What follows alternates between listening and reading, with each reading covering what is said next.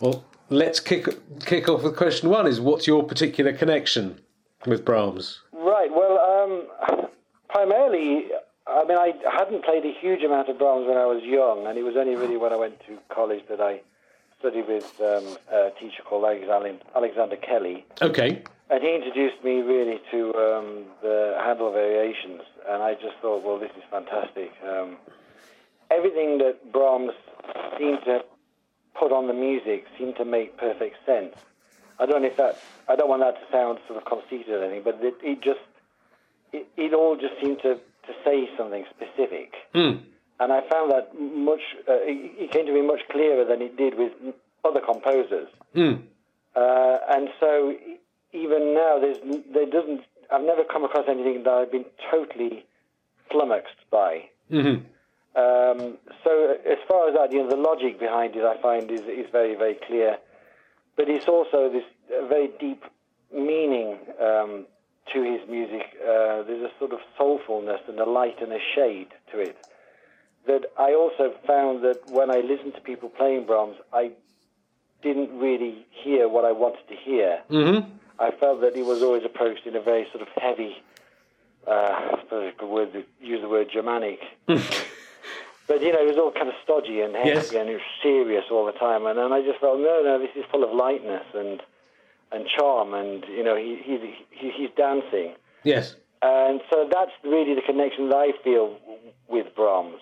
Um, Just, just, uh, I don't want to waylay you, but do you think that's because people sort of think of him in terms of the orchestral music, and then they apply their thinking to Yeah. the yeah? Absolutely. Um, and I think also, you know, perhaps uh, I know that you know his solo music was not. It, it went slightly out of fashion, and it wasn't played as as much as perhaps the two concertos. And so, as a result, I think people started to kind of feel they needed to force the sound out Okay, to you know to battle with the the, the, the orchestras because there's so much concertante writing there.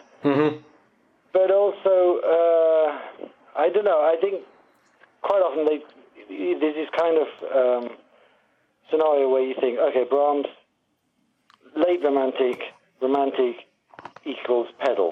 Therefore, it must be lots of pedal because it's late romantic. And I just can't understand that at all because if you look at the score, he uses plenty of techniques where he'll actually lose the bass note or reinstate it but one octave higher or even two octaves higher. So it's a constantly moving bass. He's constantly clearing the textures. And even though then people say, well, yeah, but why are there so many double thirds in his, his chords and his. Well, at the same time, he's wanting a particular color because more than any other composer for piano, um, uh, this is quite asto- astounding, really, when you think about it. He uses the word leggero more than any other composer. okay, That's more than, you know, Chopin, Debussy, whatever. Mm-hmm.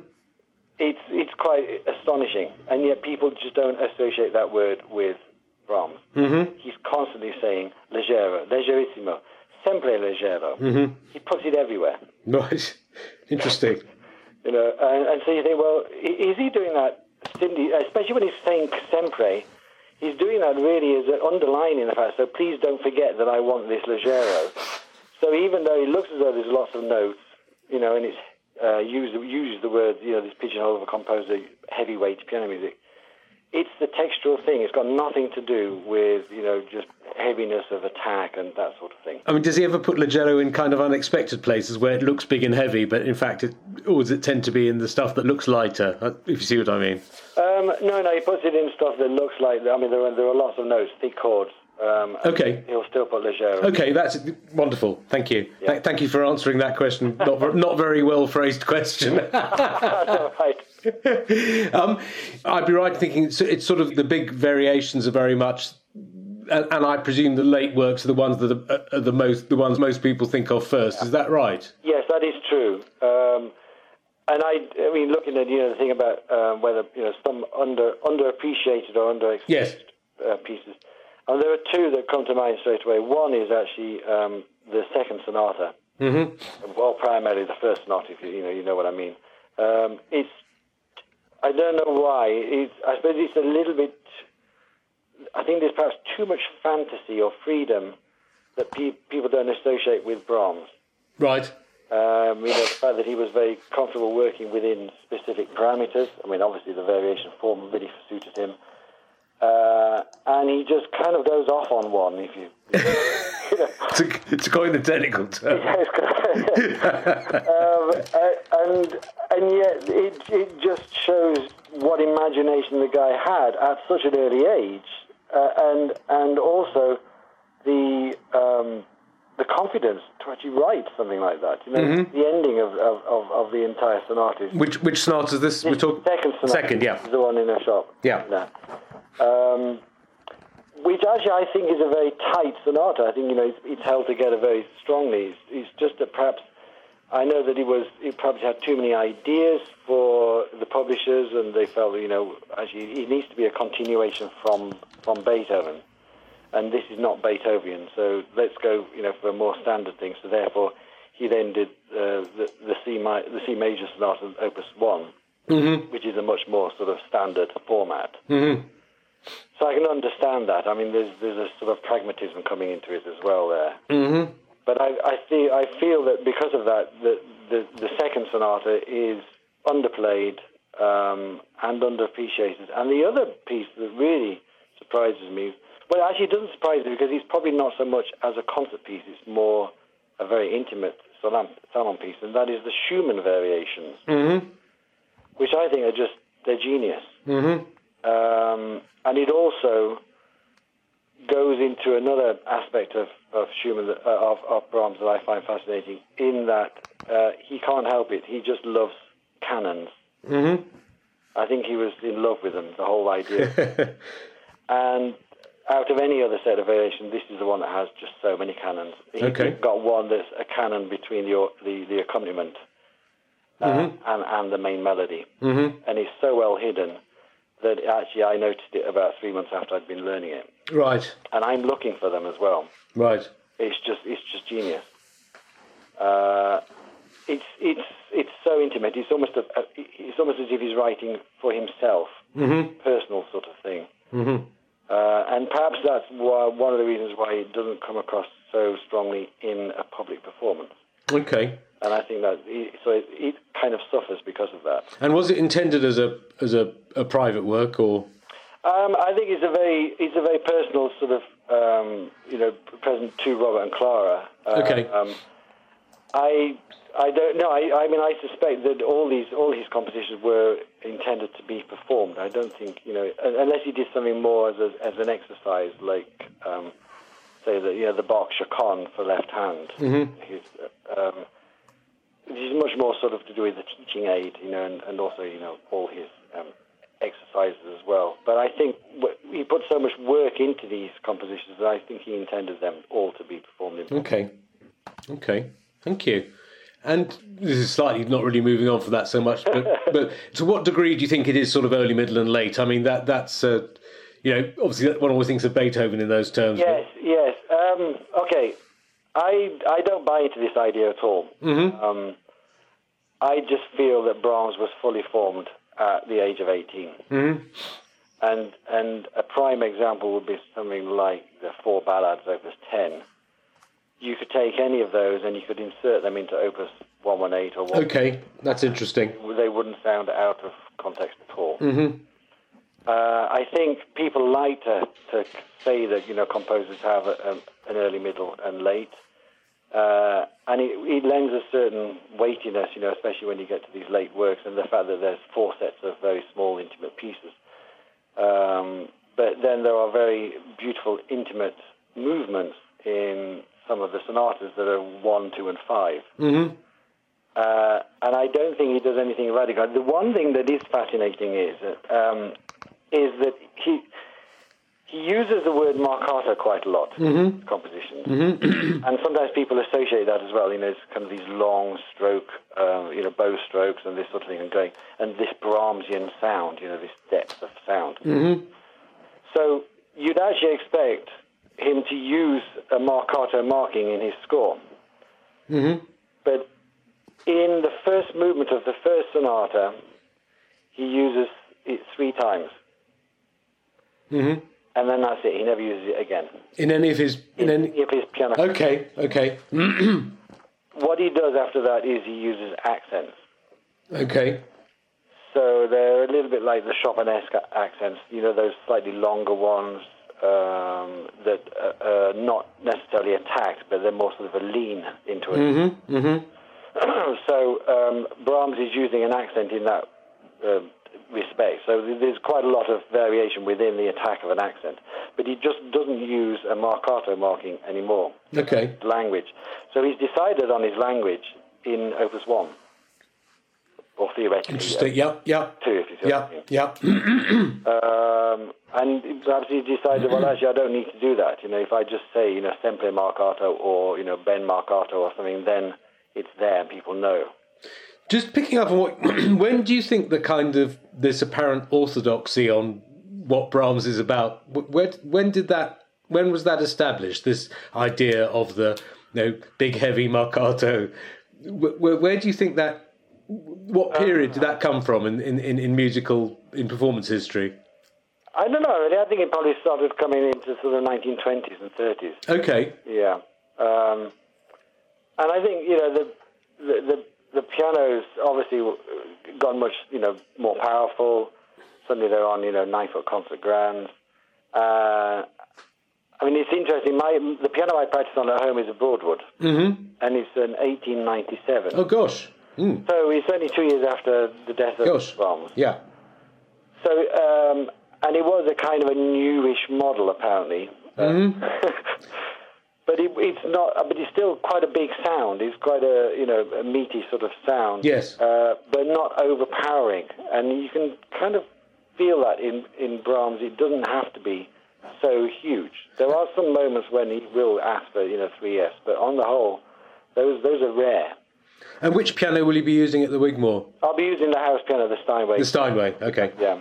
Because they got a name slips me. The, the Bosendorf. Bosendorfer. Yeah. Yeah. Yeah. Well, I mean, I'll be trying them both probably. Um, it, it just depends, really. Um, I don't know, really, on, on how they feel. I'm, I'm much more interested in, in the actual action of them, especially some of these pieces are quite technically and demanding, so it's more to do with the feel, because you can always do a lot with the sound anyway. Okay. It's, it's much more. Uh, So, so is the Broadwood? That's your standard piano to practice everything on.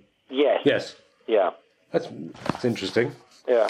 Because I was just uh, uh, I was doing something else with someone. They were they've recorded um, Nicholas Angelic, Angelich has recorded the last two Beethoven piano concertos on a on a, a playel from a similar period. Oh, yes. And it's just interesting to it's ju- it's just interesting. Thirty years ago, you know, there was this all this excitement when when people were playing forte pianos first, and it's ju- just interesting how it's moved on over the over that time, isn't it? Yes, it is. Yeah. Yeah, I So- mean, but also, I mean, the concert halls are bigger now as well, so I can understand. You know, you need um, more powerful pianos. how much are you thinking in terms of the the Wigmore's uh, characteristics when you're preparing for the series?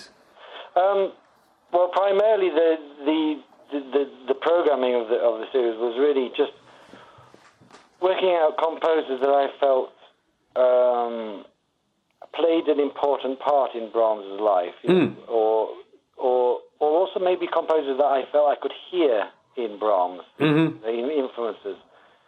So. Um, and then choosing the, the, the particular pieces by those composers I felt would be appropriate, you know, to fit in and with with the particular pieces by Brahms. So, for instance, I mean, Brahms and Bach for me was a no-brainer. It's, um, it's, it's just the the linearity of of, of Bach uh, that I feel is very strong in Brahms, and that's also another thing that I don't feel gets um, mentioned enough. That I think he probably after Bach he is the most linear composer.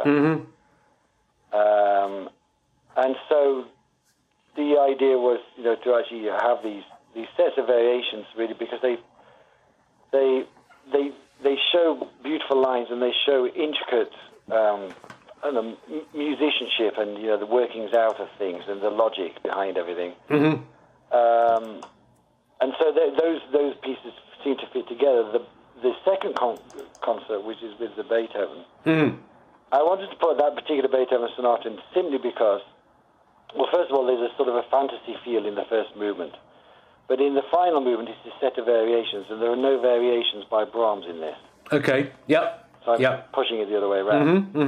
The third one, the Brahms plus Schubert, um, this I I've always felt that the first sonata by Brahms is not a continuation of uh, the Hammer Clavier, Mm-hmm.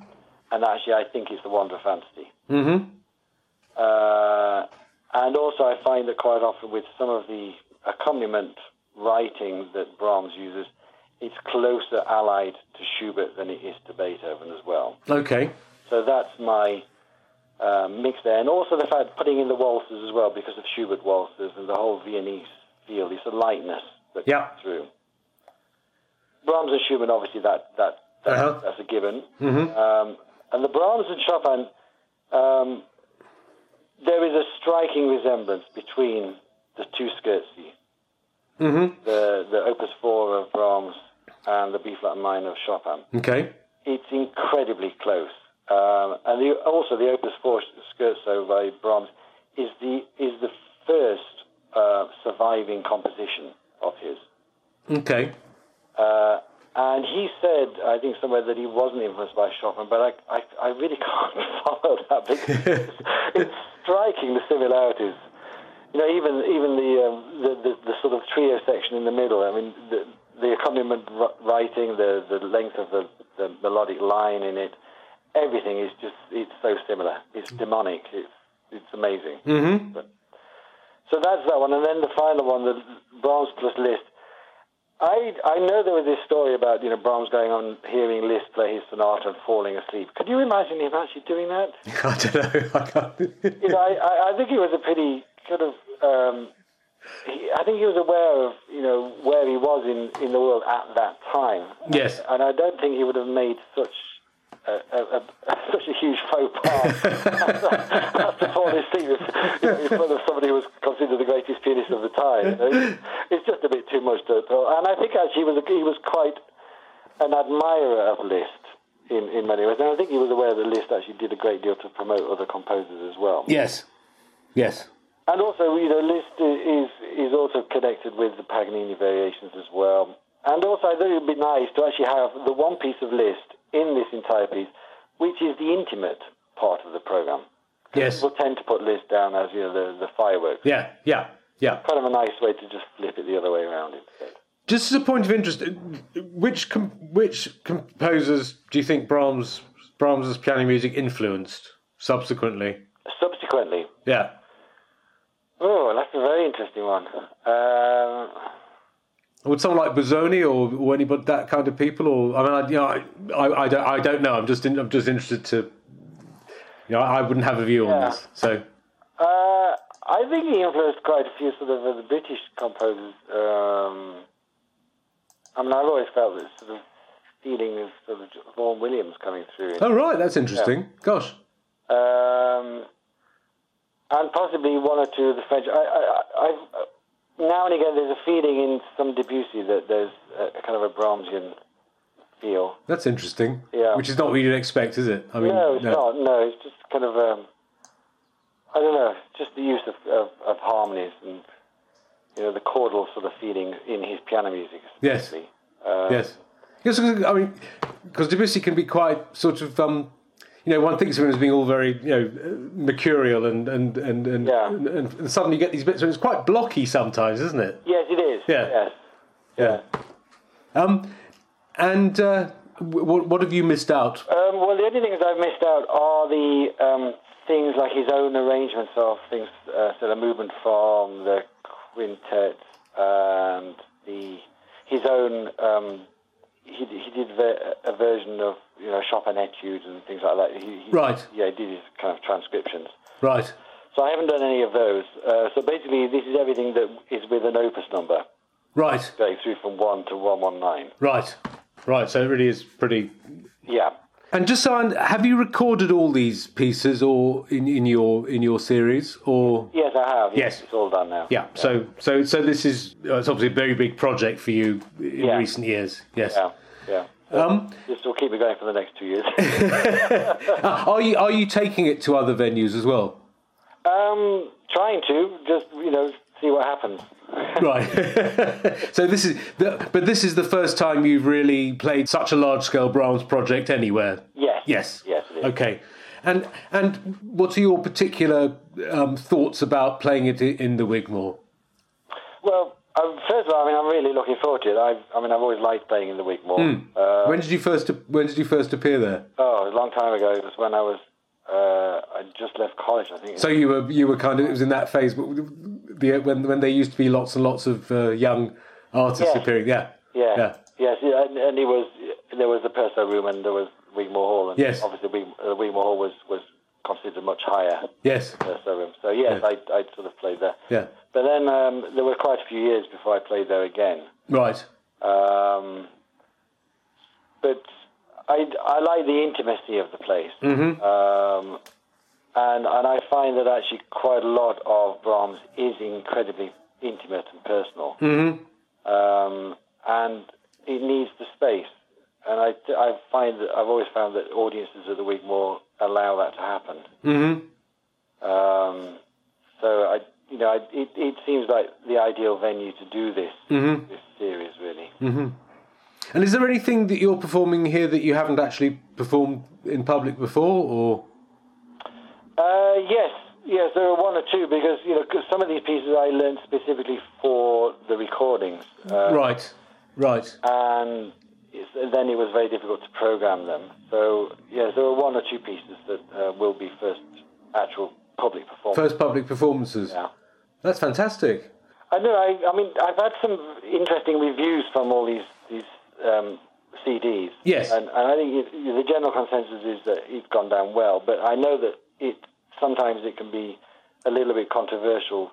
I haven't gone out of my way to purposely play it differently from other people. I mean, it's, that's a pointless thing to do. Mm-hmm. I just feel strongly about certain things, and I always kind of come back to this um, I remember seeing a poster once, and it's about it's this huge shoal of fish swimming from left to right. Yes. You know, and then there's one tiny fish swimming from right to left, and there's a little thought bubble above it there saying, "I know I'm right." and you know, I kind of sometimes think of that, you know, and, and I don't want you to sort of feel, "Oh, this is an arrogance," and I'm saying everybody is wrong. I just feel the, that this is just so strong for me that I can't think of it uh, in the way that I know people are used to hearing Brahms. And what, what, what, what do you think exemplifies you swimming in the other direction?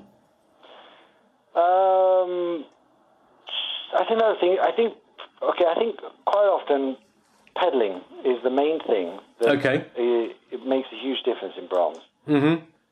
And I think that sometimes pianists have a pathological hatred of losing a bass note. Okay. So they will shove the pedal down, and it needs to go for the whole bar, or for the whole harmony. And I think that's, that works against what Brahms is actually writing. Why do pianists think that way, do you think? Um, I don't know. I think I think sometimes it's it's an easier way to think. Um, I think we've always been sort of told that you know the bass is very important. It underpins the whole harmony. But in actual fact, you can you can play a bass note and and the audience or the listener can still hear that bass note even when it's disappeared. Sometimes it's kind of obvious when it, it needs to feel as though it needs to go through. But um, oh, I don't know. I mean, we can get really contentious here. But I, it- it's, I I don't think we need to get. It was, it was just purely so because I, you know I'm not a pianist myself, so uh, you know, and it right. just. Well, I mean, a, a- a prime example, and this is why I feel he's quite close to Schubert. Well, I got my grade eight, but it was a long time ago. right. Well, you you know, this is a particularly famous piece, the la- the, the last sonata by Schubert, the B flat major sonata, yes. with the gorgeous slow movement in C sharp minor. Yeah. Okay, if you actually look at the score, you will see that uh, the the accompaniment that goes uh, uh, under and over the main sort of theme, which is a duet, uh, the way the accompaniment has been written is incredibly specific. It starts off with a, cro- uh, a quaver, and then there's a demi semiquaver rest, and then there's a little bum, which is slurred Mm-hmm. and then there's a tiny, tiny note over the top. Mm-hmm. There's also a, qu- a quaver and it's a dot or something like that. Okay, now he goes to so much effort to write that, and and yet when you think, you know, he was basically a speed writer. I mean, you know, the, the, the sheer number of Mm-hmm. Yeah, he churns stuff out. Yeah, years yeah, he had and the output yeah, was huge. yeah. So he just kind of came through, and I don't think he even tried half this stuff on the piano. He didn't have time, you know. He just he just came to him. So he's hearing things, but if you were in such a rush, mm-hmm. why would you go to so much effort to write, you know, a quaver with a demi-semiquaver rest and then another semiquaver, you know, going to a whatever? Yes. Why not just write, you know, a dotted minim bass? Uh, and do all this other stuff. You could save yourself so much trouble, and Schubert's constantly doing this. Yes. And it's not because he wants to be mathematically correct, mm-hmm. because it's note length, and note lengths make a huge difference. Now, if you just shove the pedal down, you're losing all that. Yeah. Yeah. And they say, okay, yeah, but the harmony is all C sharp minor for that whole bar, so why do you need to change it? Mm-hmm. But it's changing the texture. Mm-hmm. And that's actually, it sounds more like a string quartet. Right. Right. It's staccato on the top. Yes. Yes. You know, a double bass piece staccato maybe, even, Yes. whatever. Yes. and that's it. It's a textual thing, and I think that that's what what Brahms is doing as well. So, so would you say? I mean, going back to what you said right at the beginning, do you think? I mean, this perception of his textures as being thick is a Yeah, misconception, yeah it, it, it happens because he's overpedaled. right? And and, and, and that kind, the kind of detail you've talked about in Schu- in Schubert is there in Brahms as well, Oh, it's it's it's just as much. Yeah. right? Right. Yeah, I mean one one other example, and this is probably I mean you could probably hear this anyway. Is one of the four ballads is the second one, then. and it's basically a lullaby, and it starts off with this beautiful sort of accompaniment opening, and it's basically over a D major um, harmony, and the left hand actually goes D A D A D A D A, and it just goes up and down. Now, if you think about it, that could quite easily be a cradle rocking. Mm-hmm. It's a lullaby. Mm-hmm. But because it's all on D major, people hold the pedal all the way through it. Yes. So therefore, we've got a bass note that just sits there, and therefore it doesn't allow the cradle to rock. It's not going one way. or Okay. the other, it's staying. Okay. And he, he also says sempre legato. Now, if he says sempre legato, why why would he even need to write that down if he wants it all pedaled? Yes. There is one pedal marking at the end of the third, third, first page, mm-hmm. and he puts it for the final bar, and that's because he wants you to hold the, fin- the final bass note, mm-hmm. which would imply that he doesn't want you to do it anywhere else. Otherwise, why would he make a difference? Mm-hmm. And he also does that in the last of those sets of four ballads as well. He does exactly the same thing Right. if you actually pedal it the way, I mean, he, he doesn't say. I mean, he's a bit like like Schumann in a way. Schumann just puts the pedal marking at the beginning of every piece. Mm-hmm. Apart from when he doesn't want you to do it at all, then he'll say senza pedale. But otherwise, he's he's basically saying license to use pedal. You're right. But it's not specific in that you know use pedal all the time. It's just use it when you want to. Yes. When you feel it needs it. Yes. So in this case, he's doing it. So Brahms will only put pedal markings when he wants a specific pedal marking Okay. and quite often it's to catch a bass note. Mm-hmm. Which would also imply that perhaps he doesn't mind if you lose the bass note. Mm-hmm. Do you see where I'm coming with this? Yeah. Yeah. Yeah. Yeah. Yeah. You know, uh, yeah. so it's I don't know. I, I, I may be completely off off track here, but it just feels very strong to me. So it's, it's not it's not peddling by default, as it were. no, no, exactly. Yeah, Right. and I think that's what, what a lot of people do because they pedal it the way they would pedal anywhere else. and and and in the sense that it's there's a tendency to pedal according to harmony as opposed to texture and to to Yeah. rhythm and things. yes, O- exactly. And okay. line. Yeah, Sorry, what was the last thing you said then? and line. And line. Yeah. Yeah. yeah. Okay. No, that's incredibly helpful. So thank you. okay. Let's- And, and, and next time I, I sit down at a piano, which doesn't happen very often, I will think about it. um, thank you very much indeed. And I will let you out. I hope you can enjoy some nice Chichester sunshine today. yeah, it's a beautiful day today. Absolutely. Yeah. So thank thank you very much indeed. No doubt see you at some point at the Wigmore. Okay. All right, thank you very much Yeah. indeed. Really you, helpful. Huda. Thank you. Bye. Bye. Bye.